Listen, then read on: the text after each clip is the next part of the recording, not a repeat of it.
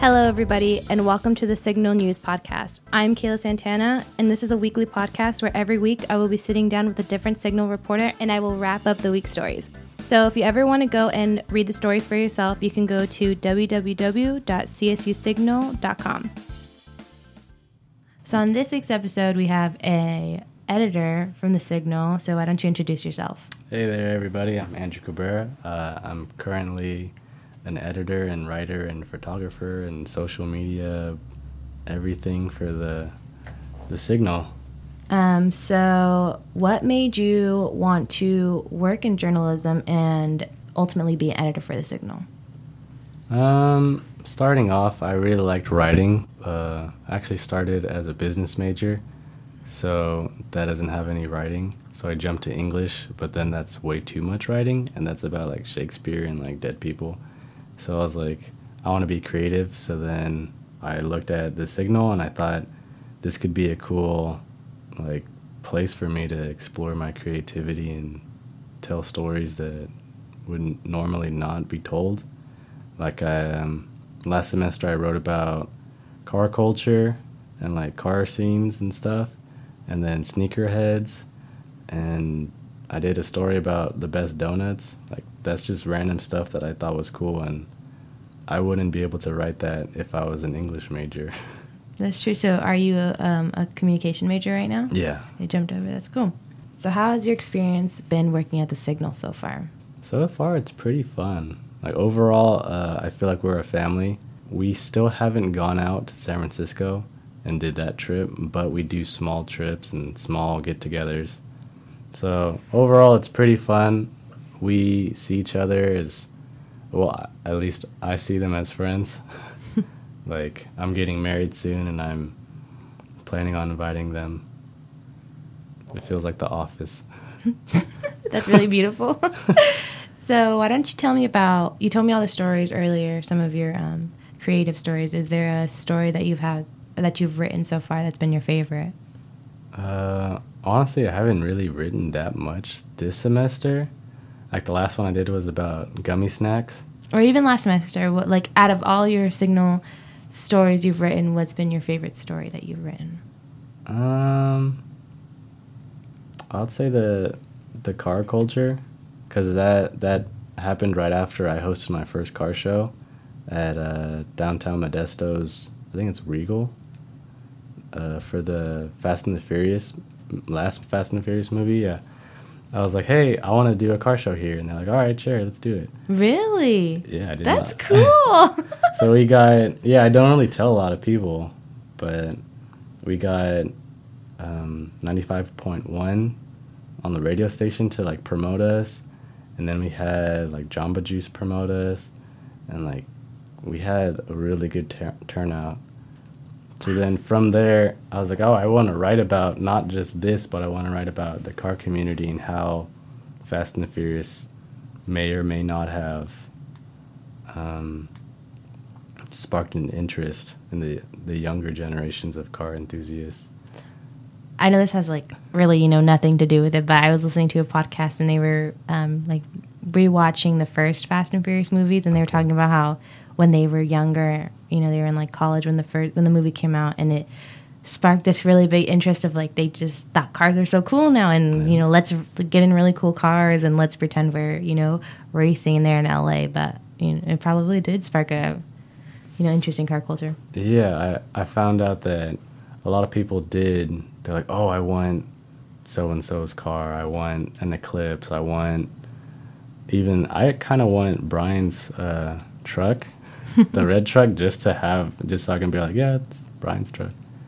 I know Hot Wheels just came out with their Fast and Furious first movie um, cars, like diecast cars.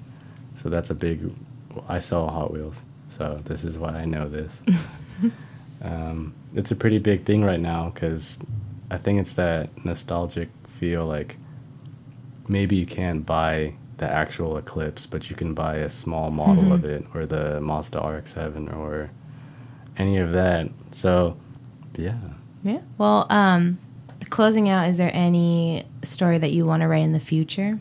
I'm actually writing another story about the car community, Um, earlier last month in March, there was um, side. Do you know what sideshows are? Mm, so are they the ones that they do in like um over like in, Modesto, right? So are they the ones that do them over there by like um, Sprouts and stuff like that? Yeah, they're they do. It's a group. Okay. So first off, it's Okay. a it's a it was a small group that they would either block off freeways or they would block off entrances to parking lots, and pretty much all they do is just do burnouts and donuts. Oh, okay. No, that don't know what that is. I think what you're thinking about is like the the Friday night car shows, and they just all like stand out in front of their cars. yeah. Yeah, it's like a in and out in, in and out in Modesto. They do that too. Oh, okay. Yeah, I know. Yeah. But what I'm writing about is um, the person that organized most of those events was arrested.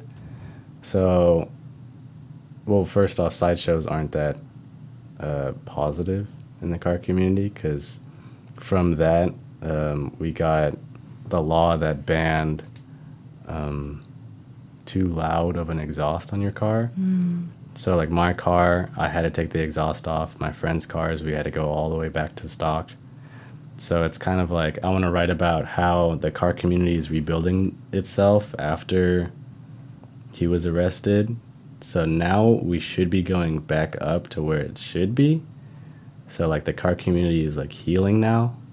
And I'm just curious to see now that sideshows, well, sideshows will never be dead but at least a good portion of it locally will be gone. So that's what I'm looking at for this next issue. That's interesting. Well, um, talking about next issue, so we haven't really been on since the last time we uh, I uh, did the last episode. So March's print issue has came out. We're going to talk a little bit about that today. Talk a little bit about what's coming next issue. Um, but what also happened in March was we had spring break, and since you're in charge of social media, something super interesting happened on the Signal social media during spring break. If you want to talk a little bit about that.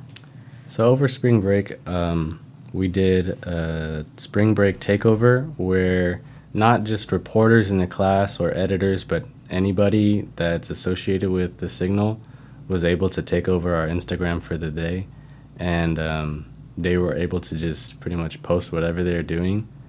Um, we had a student go. Well, first it was Adam. Adam started it off.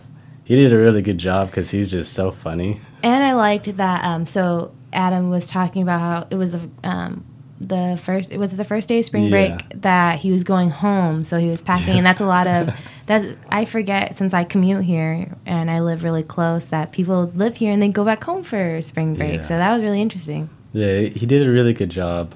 Um, that was the first Saturday. And then the next day was my takeover, and I went to Elk Grove for a car show. That was pretty fun because that was the first time I won uh, an award for my car. So that was a pretty big thing, and I, I think having the signal being a part of that was even bigger because I got to put myself on a platform that usually I don't have. Um, after that, we had some students just they just did chores. Alyssa went to work and then realized she didn't have work. That was really funny. um, Danielle went to Yosemite. That was pretty nice to see. I've never been to Yosemite, so it's kind of like I haven't either, but yeah, it's like we live in California. we don't even live that far. Mm, it's I, not we that need far. to take the trip though. That'd be a fun signal trip. Mm-hmm. Um, I think overall it was really good. We got a lot of good feedback from people. Um, usually during breaks, that's when we see a, a, a pretty drastic drop in followers. So instead, during spring break, we actually gained about 20 to 25 followers, which is really surprising because when I post, so because I run Instagram and Twitter, once I post a picture of people, they don't really like people. Like I, I always say people don't like people. But if I post a picture of one of the cats on campus, it gets like 100 likes.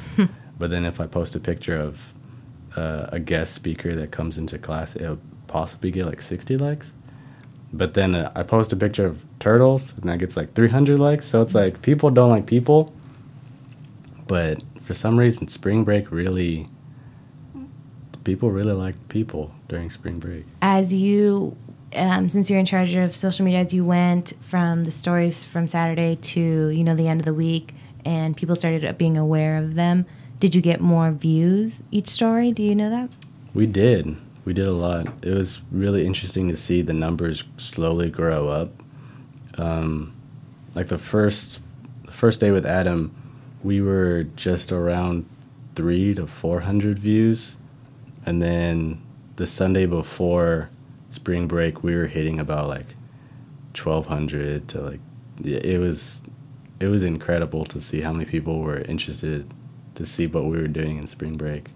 That that is really interesting. That's really cool. Um, Yeah. It's a cool. It was a cool experiment. Um, do you plan to do it during summer? Maybe. I'm not sure about summer. I think that would be really fun though, but I'm not sure how we would do that with reporters that are leaving the signal because the signal is just a class. So once they leave, I'm not sure if we would still have contact with them. Mm-hmm. I do kind of want to do it during the weekends though, during school because during the weekends, there's really nothing to post on our Instagram other than pictures I've taken prior to Saturday, Sunday, and even that people aren't really like, oh, it's Saturday night. I'm gonna go on the Signals Instagram and see what they're doing. That's a picture of a cat. Like, I kind of think if people took over regularly over the weekend, that would bring in more people and viewership, and yeah.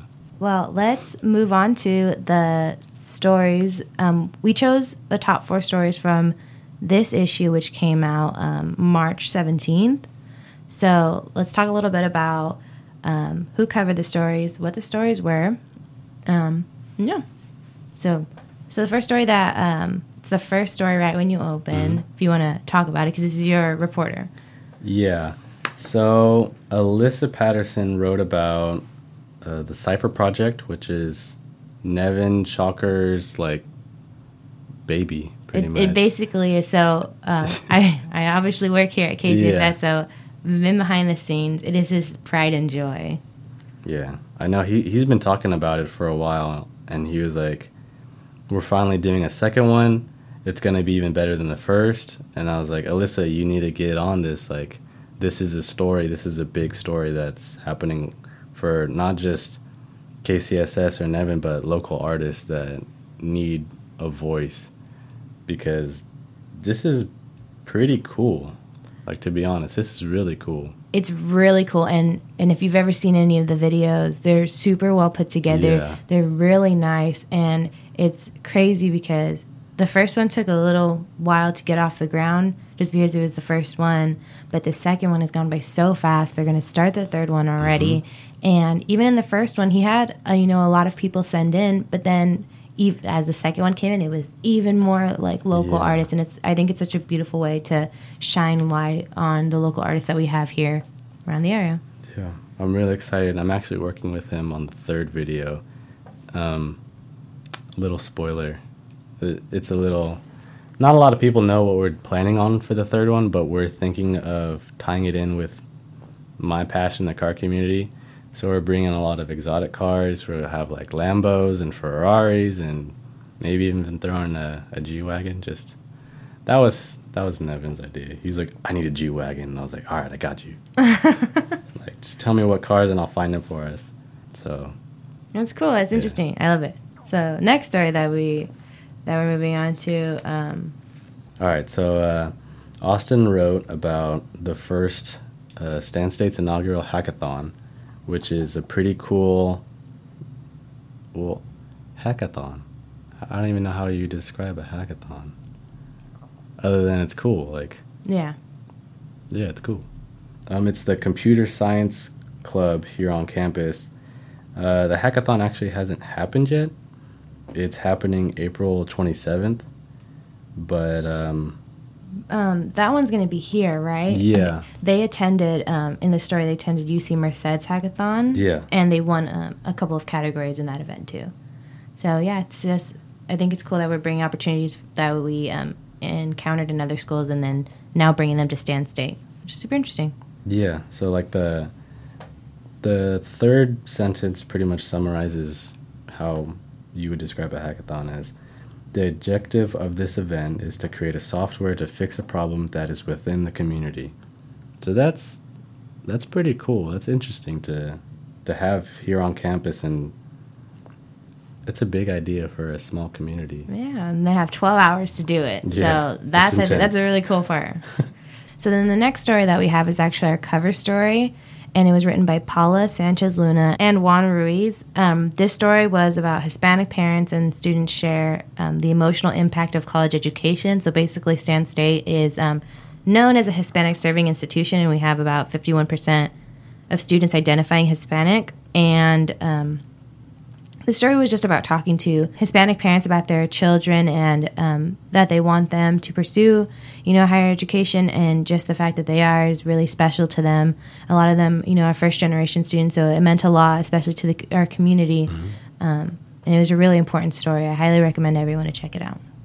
I, I think I really like the, the layout of this this story because it almost feels like a a family's like photo album. The way that you see all these families and they're super happy, they're smiling and you could kind of feel the the parents being proud of their their kids like through the pictures, which I think is a really nice touch. Yeah, it was really beautiful, and the fact that it was written in English and Spanish, so yeah. that our all communities can read it. So the last story that we have um, is there was a Super Smash um, Bros tournament here on campus, and basically back in February is when they hosted this, and there were 61 competitors all over from the valley that came in, and it was um, the first of many Smash tournaments that will be held um, on campus. Yeah. Brianna did a really good job Oh yeah, Um, this was written. This was written by Brianna. Sorry. she did a really good job of making something that um, I would say majority people don't really know about, like esports, and making that interesting not just to the small group that does follow this, but to everyone that may or may not n- know about these kind of tournaments. Like they're real and they're really cool. or even just the things that are going on on campus. I feel like um, Yeah. A lot of us, since we, you know, are commuters, we don't really know about the things that are happening, you know, um, when we're not in class. So there's just, she did a really great job of taking what's important about this and then bringing awareness to the things that are gonna that are on campus. Yeah, I agree. So those are the four stories that we chose to pick out um, from the March issue. But there are all of the stories are really important. It was a really it was a really important issue. I highly recommend. they're still available to pick up. Mhm. It was a really big issue, so you can still go and pick up these stories before the next issue comes out, April seventeenth. That one should be a really big issue too. Yes. Um, it's going to be packed, and then we have one more issue, which will be the May edition, Mm-hmm. right before everyone graduates, and then Signal will take a break. Correct? Yeah. Yeah. So thank you for listening. Um, you guys can always find the Signal on social media if you want, you know, handle that, Andrew. Uh, social media is CSU Signal on both Facebook and Twitter, and then CSU underscore Signal for Instagram. We used to have a Snapchat, but like I say, Snapchat's dead. So Snapchat is really dead. yeah, But yeah, so thanks everybody for listening. Um, tune in next week. We should have another reporter or editor uh, on the episode, and we'll talk a little bit about the stories that happen on web next week. Thanks, everybody. sweet.